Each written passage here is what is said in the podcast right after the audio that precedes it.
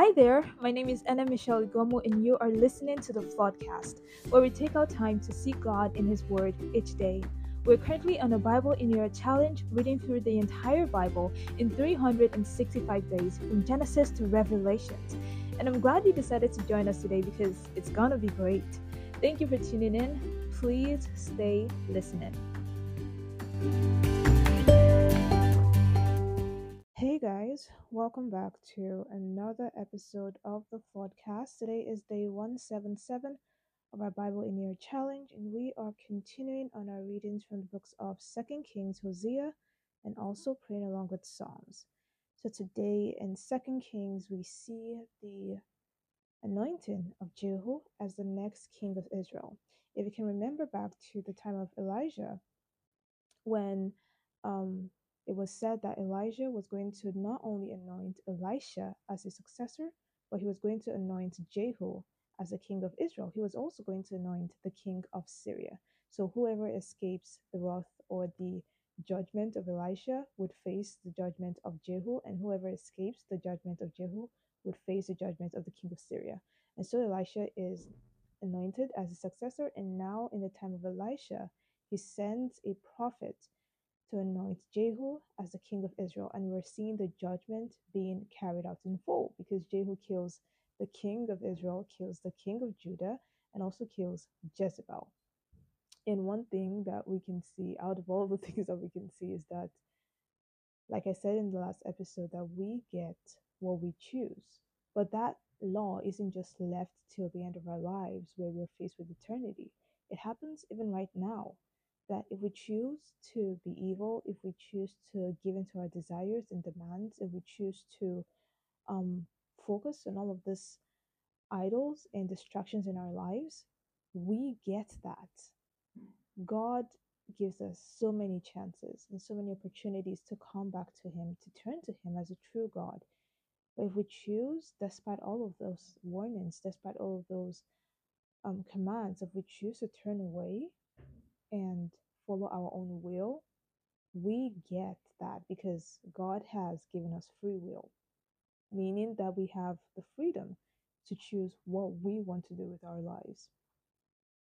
And when we look at Hosea, we see where God's heart is because God wants us to choose Him because it is only in Him that we can have fullness of life. It is only in Him that we can be complete, that we can be satisfied, that we can live in peace, that we can have contentment. It is only in God that we can find true freedom. And so, Hosea, as a whole book, while we're approaching the end, is all about God's warnings in an open letter of love to the people that He loves so much because He sees the people of Israel as people that have fallen away, even the people of Judah, but more so Israel, because these people have not known true worship of God since the separation, since Jeroboam became the king of Israel. They have never had a king who had led them to true worship of God. And so they've fallen so, so far away. And Hosea was sent to let them know that if they continue on this path, they will get what they choose. And at the time, the Assyrians would come and would overcome them and would subdue them in battle and would practically destroy them. And the thing is that Hosea actually lives long enough to see this prophecy fulfilled. Hosea lives long enough to see every single word of his prophecy fulfilled that the Assyrians come and take control of the people of Israel. But the other part of this story in Hosea is not only do the people get what they choose, not only are they judged, not only do they suffer under the kingdom of Assyria, but there is also another clause because God says that He will make this people mm. love Him, that He would turn their hearts to stone, that He would write His laws in their hearts, that He would give them freedom when they come to Him.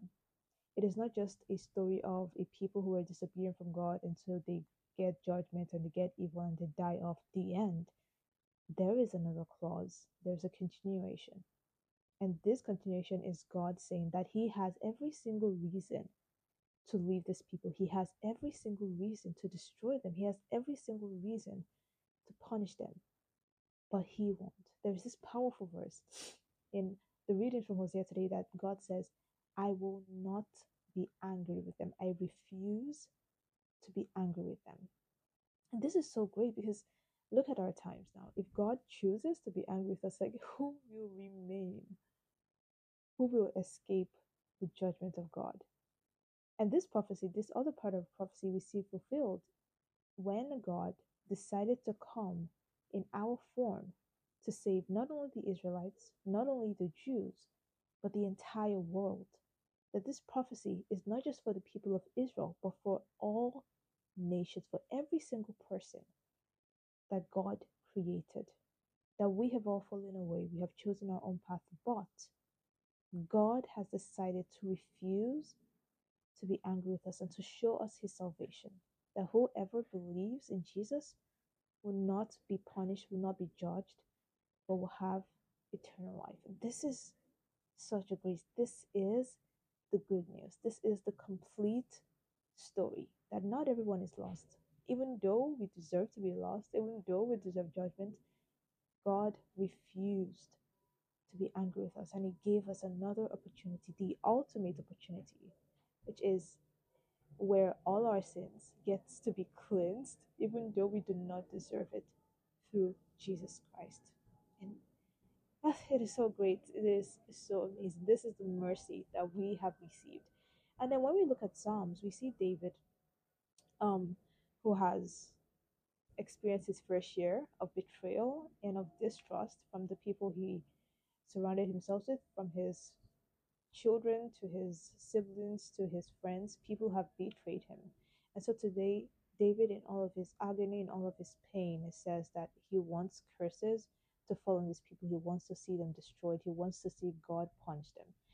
And now, honestly, sometimes we might feel like that. Sometimes it feels like the things that have been done to us are so grave that we just want these people to experience the same pain as well. But the thing about David's prayer is that this is not the true way that we should pray. Although David is a man after God's heart, although we realize that David is a good king, essentially, this prayer is not one that we should emulate because Jesus tells us that the only way we can receive mercy from God is if we have mercy on other people. Not because there is something God cannot do, like God cannot give us mercy if we don't forgive other people, but it is that it is only when we forgive other people, it is only when we show mercy to other people that we open the doors to receive the boundless mercy that God gives us. And while we realize that God's mercy is something that we do not deserve, like we've gone through the book of Hosea, seen what actually the people of Israel deserve, but God did not end their story there. He gave them another another clause to their story. And so in our case, there's another clause to our story. And so, because we have received this mercy that we do not deserve, we are expected to give mercy to the people, even though they do not deserve it. And so, even in our pain, even in our distrust, even in our betrayal, by the grace of God, we can pray for our enemies. By the grace of God, we can pray that God doesn't ultimately punish them or destroy them, but we see these people as people that God also created we see these people as people that God also extends his mercy to. And so we pray today for people who have hurt us in any way, for people who had made us pass through pain, for people who have betrayed us, that God converts them, that God's love and mercy showers upon them, that God turns their hearts of stone and turn them towards Him just the way He turns us towards Him every single day. And so that is all for today. Um, we also pray for the grace to pray for our enemies and to love our enemies because it is easier said than done. But with God, nothing is impossible. And so, with this, I bring this episode to an end. I hope to see you guys tomorrow, same time, same place. Please do not forget to share, leave a review, and subscribe if you haven't. Please have an amazing day.